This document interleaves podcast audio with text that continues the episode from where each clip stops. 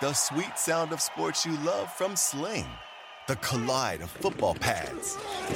The squeak of shoes on a basketball court. The crack of the bat on a home run. The slice of skates cutting across the ice. But what about this one? That's the sound of all the sports you love, all at once. Starting at $40 a month, experience it all live with Sling. Sling. Ladies and gentlemen, we invite you to Meet the Press. Meet the Press. Meet the Press. Welcome to 1947, the Meet the Press podcast this week. If you talk to a lot of national security experts, both inside this administration and outside, many of them will say the nearest term threat is Korea. It's not ISIS, it's not anything else, but it is North Korea. So I figured in the way we did a nice deep dive a few months back on all things Putin, it's time to do a deep dive on all things North Korea, trying to understand this regime. Best person I could think of is Chris Hill, former ambassador to South Korea for the United States. He's also, of course, was a former ambassador to Iraq, veteran Foreign Service guy, but knows the Korea conundrum about as well as any American official. Mr. Hill, welcome to 1947. Thank you very much. So let's start with a little bit of history here. And how did this country become a family-dominated dictatorship? Well, I think like a lot of things you can blame in the mid-20th century, you can certainly look at how the Soviet Union handled things.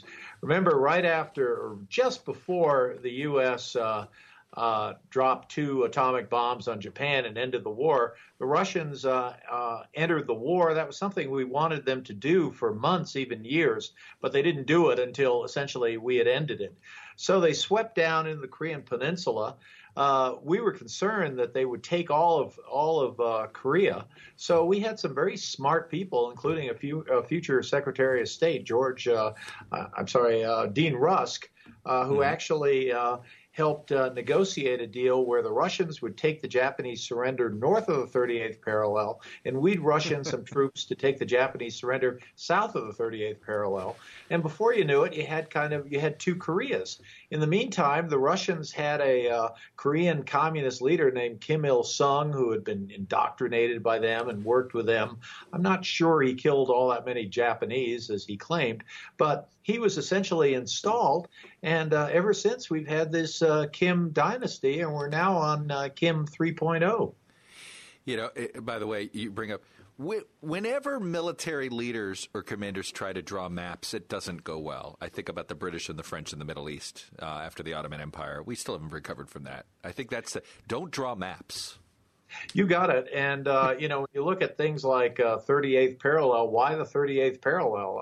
It could have been somewhere else. So you're absolutely right. Don't draw maps, and don't draw them on the back of envelopes, which often happened in the Balkans. Jeez. Well, so all right, here we are. And I guess let's go a little bit of the history of their ambition to become a nuclear power.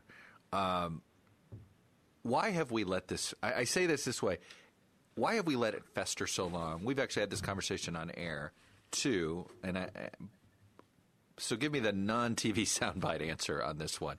It just seems as if we made sure Saddam couldn't do this in the early 80s. Obviously, the Israelis technically did it. We've gone out of our way to prevent this in so many other countries.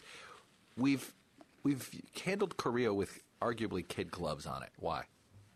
Well, maybe you shouldn't draw lines on maps, but you should look at maps. And what you see on the map of the Korean Peninsula is you've got a huge South Korean urban population, some 20 million people, mainly in Seoul, but spread out from Seoul. And those some 20 million people are within artillery range of the North Koreans, who have something like 14,000 artillery tubes. So any notion that you could kind of solve this Iraq style by invading North Korea, you have to consider the fact that 20 million South Korean civilians would be under threat. Because I'm not talking about Iraq war. I'm thinking what was done where in the early 80s, where we just took out a potential nuclear facility of Saddam's.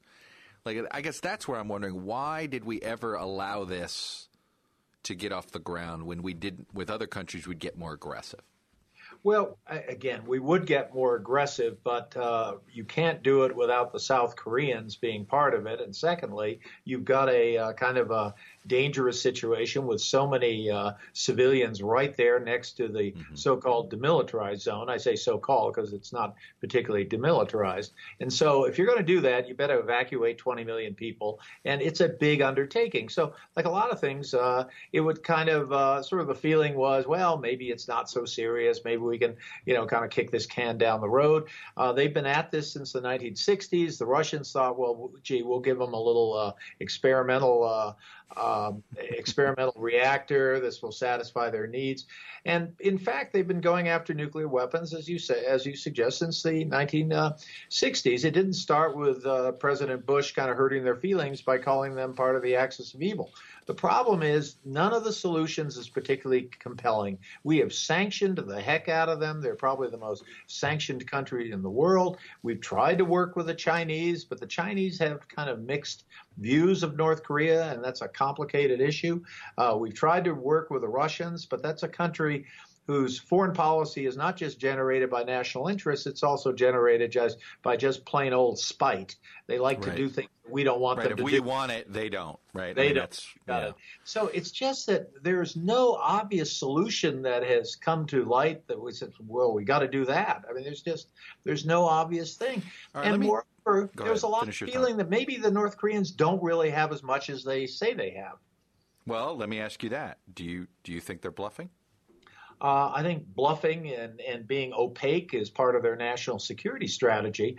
But we now know, thanks to having people on the ground during the second Bush term, during the second Clinton term, where we had people who could see the kind of level of technology they were at, it was pretty clear that they were they had a it's pretty ramshackle-looking reactor, but they are producing spent fuel, which in turn was being reprocessed. So they have the capacity to produce nuclear material. We know they've tested nuclear material. In fact, in 2016, they had 2 nuclear tests, which were much bigger than the first one they had in 2006. So they're clearly moving along on that. We know they have missiles that, you know, they probably don't win any gold medals for accuracy, but they have missiles that really are medium range, and they are working on multi-stage missiles that could be long range. So we see an intent and we see a capability to put it all together. And at some point, probably in the next few short years, they'll have a deliverable nuclear weapon. Well, James Woolsey did I don't know if you saw this today, actually, and today for podcast viewers, could be any day of the week, but it's on March 29th that we're doing this interview with you, Chris. And former CIA director, co-authored with Vincent Pryor, wrote an op-ed that basically said, it's headlined, How North Korea Could Kill 90% of Americans. But the basis of it is their argument is that he thinks the media and the government in general have been downplaying North Korea's capabilities, that we are underplaying the threat in general. Do you think we are? No, I don't think we're underplaying it. I think the Chinese have tended to underplay it. When they didn't really know what to do, they would just sort of downplay things and say, oh, it's not a big problem. I think we've gotten a real sense that, as I suggested, I mean, we actually know what they're capable of. And again, it's sort of like the old Soviet army. It's not pretty stuff. It's not the most, shiny, newest technology, but it works. And so I think we've called a spade now. But I must say with Mr. Woolsey, good for him for pointing out that it's a threat. But I seem to remember he was in government as well, and I don't remember any kind of big change in that policy. Let's go to the Chinese piece a minute and why they seem to be in this. And obviously they seem to worry about immigration. That seems to be one thing you always hear they fear, that if they don't manage the Korea situation, then somehow all these North Koreans are going to end up, coming into China desperately looking for food or assistance, things like that. But they also prop them up financially, right? Yeah. And it's also they're a needed energy source. But there is a point where the the coal, I guess, that North Korea is providing isn't going to be that helpful to China. At what point does China say, you know what, we don't need you anymore? And then, and is that the point that they actually then become constructive in trying to essentially end this regime? Well, you know, there are 1.4 billion Chinese, and they don't all have the same opinion. And I think if you went down to a business center like Shanghai and you said to someone, well, what do you think of North Korea? They'd throw them under a bus in a Shanghai minute. But if you go up to Beijing, you see a lot of party cadre, and you see people from the People's Liberation Army, you get a kind of different view. So, yes, refugees is one element of it. I don't say it has zero importance. It has more than zero importance. But I would suggest to you that it's more complex. If there's a North Korean demise, and there is a view in China that is that, you know, if they really put the heat on them, there could well be a demise where one day we wake up and Kim Jong-un is no longer with us, thanks to some disgruntled army type. Who knows? And so then what? Then what would probably be a successor Korean state, which is our friend, our ally. And so before you know it, China would have a U.S. ally right on their border. And so soon it would look to the Chinese that it's a strategic defeat for them and a strategic victory for the U.S. After all, they worry about these anti-ballistic missile systems that we're putting in, the so-called THAAD, because it has a radar that would look way into China and be able to assess what's going on with their own nuclear programs. What if we had listening posts on the Yalu River? We would have capabilities there, too. What if we had U.S. troops up on the Yalu River? So there would be a feeling, especially among very kind of zero-sum security types, that somehow this is a big victory for the U.S. and a defeat for China. This premise of this, though, I mean, I get that, right? And it's a very Putin way of thinking. But I get that mindset on one hand. On the other hand, it's not as if so China, you get North Korea, and we still have as an important U.S. ally one of the most important growing economies in the world. In South Korea. It's happened already. Yeah, it's happening already. And, you know, look, everybody has his Putin. And you have to understand that being Putin is not always being rational. It's being spiteful at times. And so I think there's a lot of irrational thinking in China that somehow North Korea's demise would bring the U.S., give the U.S. a strategic advantage and play a role in China's own kind of political churn. I mean, you have a lot of Chinese saying, we got to get rid of this pretense of a Marxist-Leninist state. Right. We really got to move ahead. Other Chinese say not so fast. And then their neighboring state, Marxist-Leninist to the nth,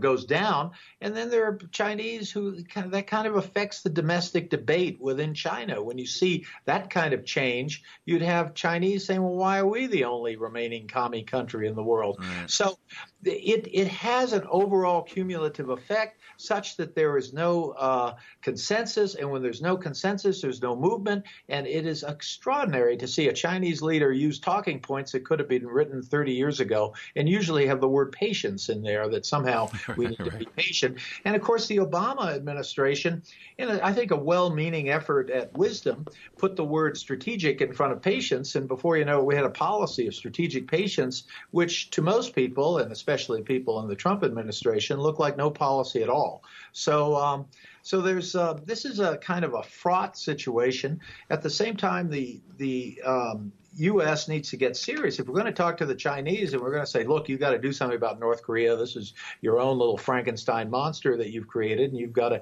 do something. We need to kind of say that with the idea that, no, we're not going to hit them on trade. No, we're not going to hit them on Tibet or every other subject we are unhappy with. We're going to have to kind of set some priorities and say, China, this is what you need to do. And by the way, this is what we would be prepared to do if you were prepared to do what you have to do. We would not. You prioritize North Korea right now over the South China Sea business? I'm an old-fashioned guy, and I just think nuclear weapons are a big problem. And there's no question. How old-fashioned of you? yeah, there's no question the South China Sea issue is problematic. I mean, it's a long-standing Chinese policy, but now they have got the capability to sort of enforce their policy. They're creating all kinds of problems with their neighbors.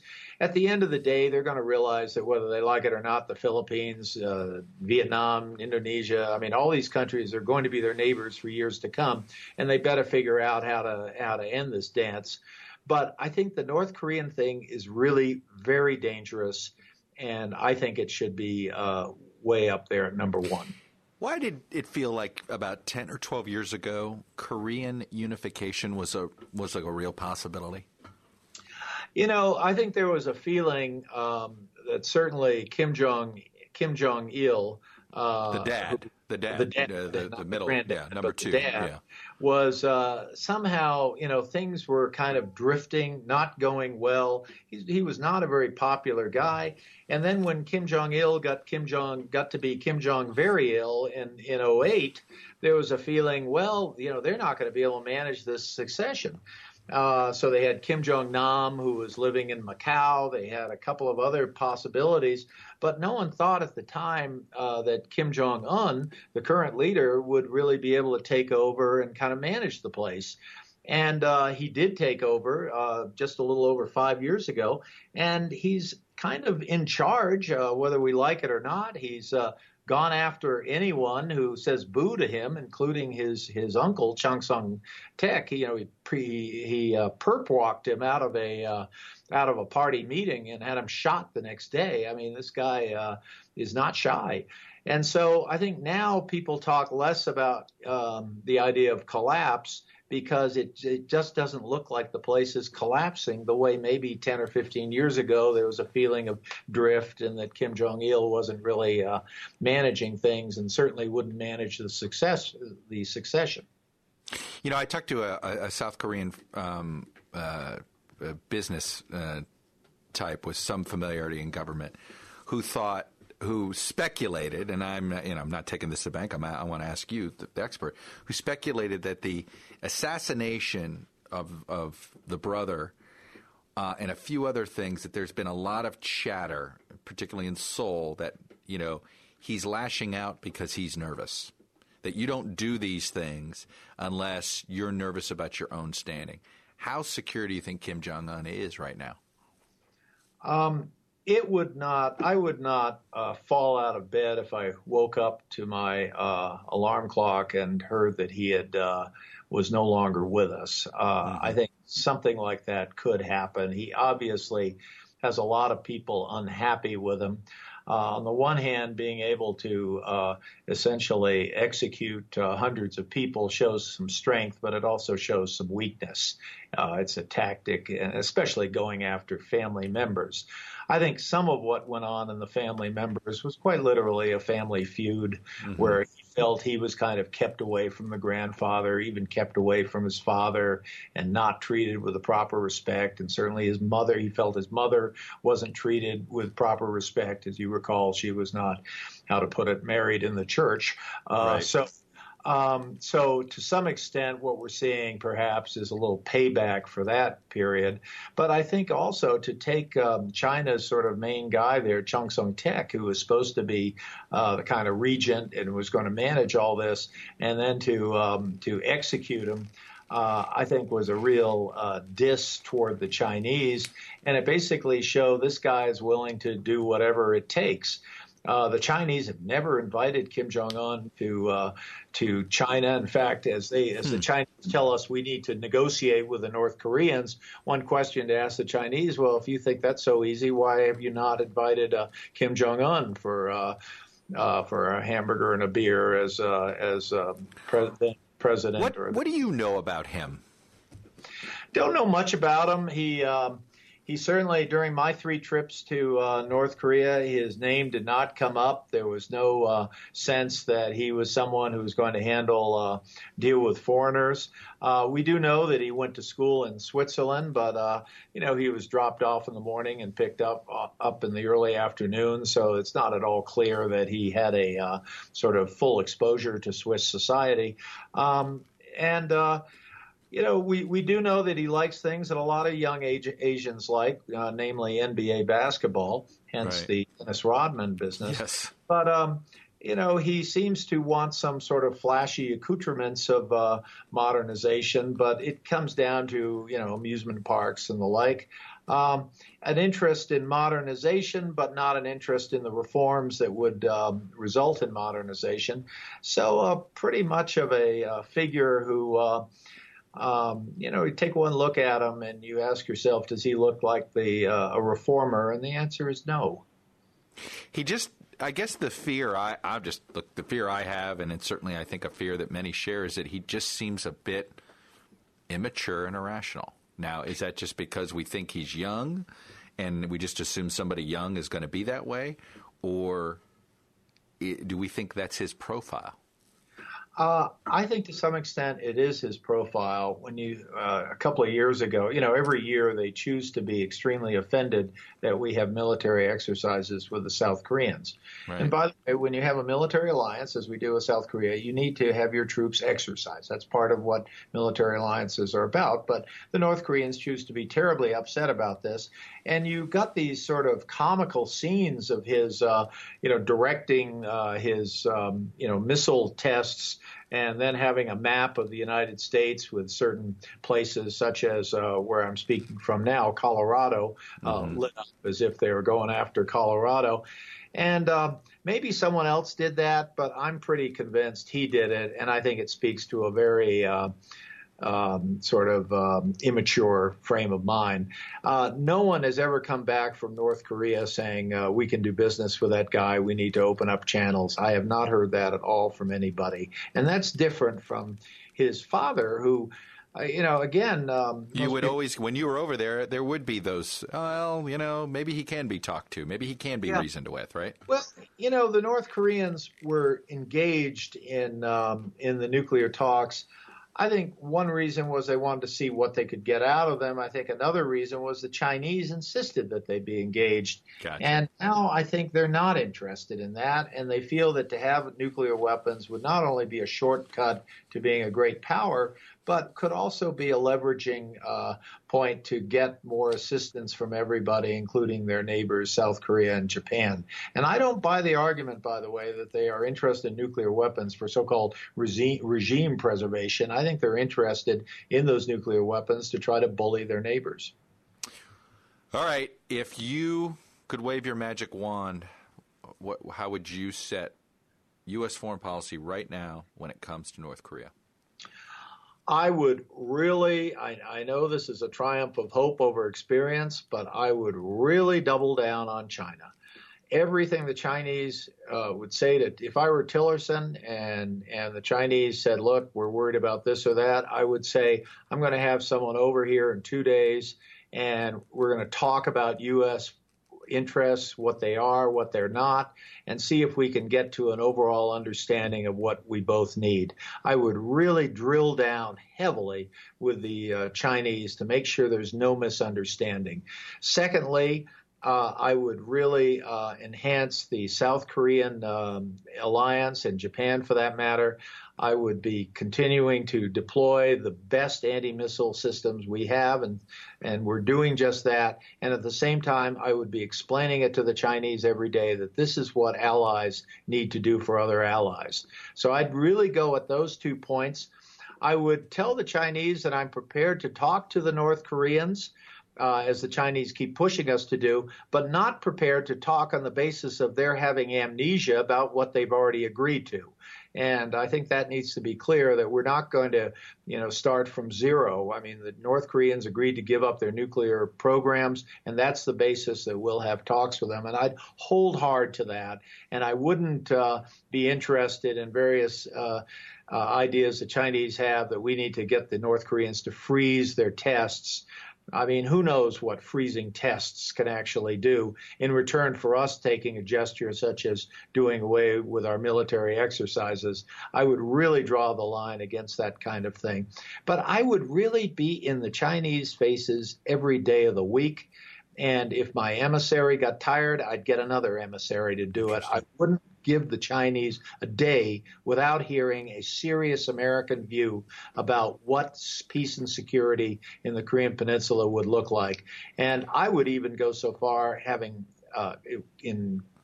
consultation with the South Koreans, I would give them some assurances of where U.S. troops would be or U.S. listening posts, and hint they would not be north of the 38th parallel. Well, it sounds like, in all honesty, it sounds like that's what Tillerson, sort of the message Tillerson tried to send in that first trip. I mean, he may not have been as effective as, you know, he's got a lot of learning to do on how to use the power of his job and his own pulpit that he has. But it sounds like that is the policy this Trump administration's trying to formulate, that this is on China.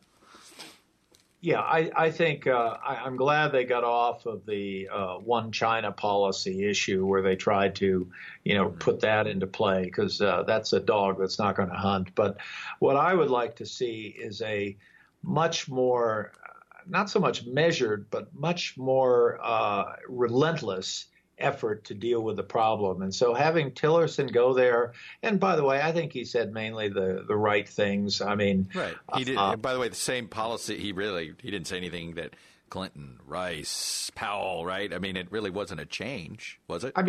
I mean, every American says, all solutions are on the table. I mean, right. I'll bet if you asked Bill Belichick at halftime, he'd say the same thing about football. Right. I mean, so I didn't really think there was some deeper meaning there. But I saw a kind of willingness to try to figure out and work with the Chinese. But I think they do need a set. The Trump administration does need a sense that they are serious about being relentless.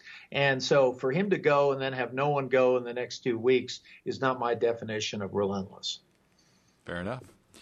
Chris Hill, you haven't made me feel any better about the North Korea threat, but I feel more informed about the North Korea threat.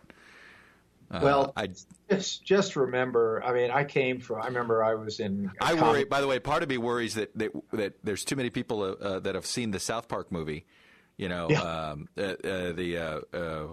I'm like drawing the blank now on the name of the movie, America, Team America, World Police, yeah. That sort of made him into a mockable figure, that because he's so easy to mock, you don't take someone seriously that we mock in humor. And you're like, well, wait a minute. We may make fun of him, but the dude's got nukes.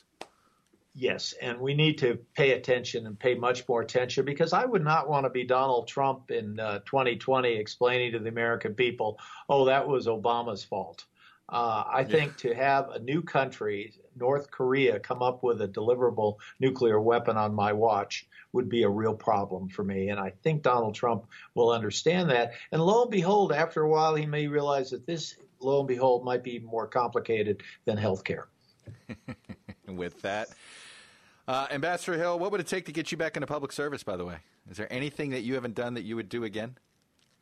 I'm you did it your whole life, and so did your dad. So you've sort of lived this forever. I know. It's a little weird not to be doing it, but let's say my mentor and my tormentor, Dick Holbrook, once said to me, never turn down a job that hasn't been offered. So, fair enough. All right. Chris Hill, always a pleasure, sir. Appreciate you doing this.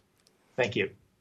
You've been listening to 1947, the Meet the Press podcast. Don't forget, we've got a lot of other episodes, so we'll listen to those. Go rate us with only 5-star ratings. If you're not going to do that, then we don't want you. And listen to and don't forget, we got new episodes each week, sometimes more than one in 1 week. And until next time, we'll talk to you soon.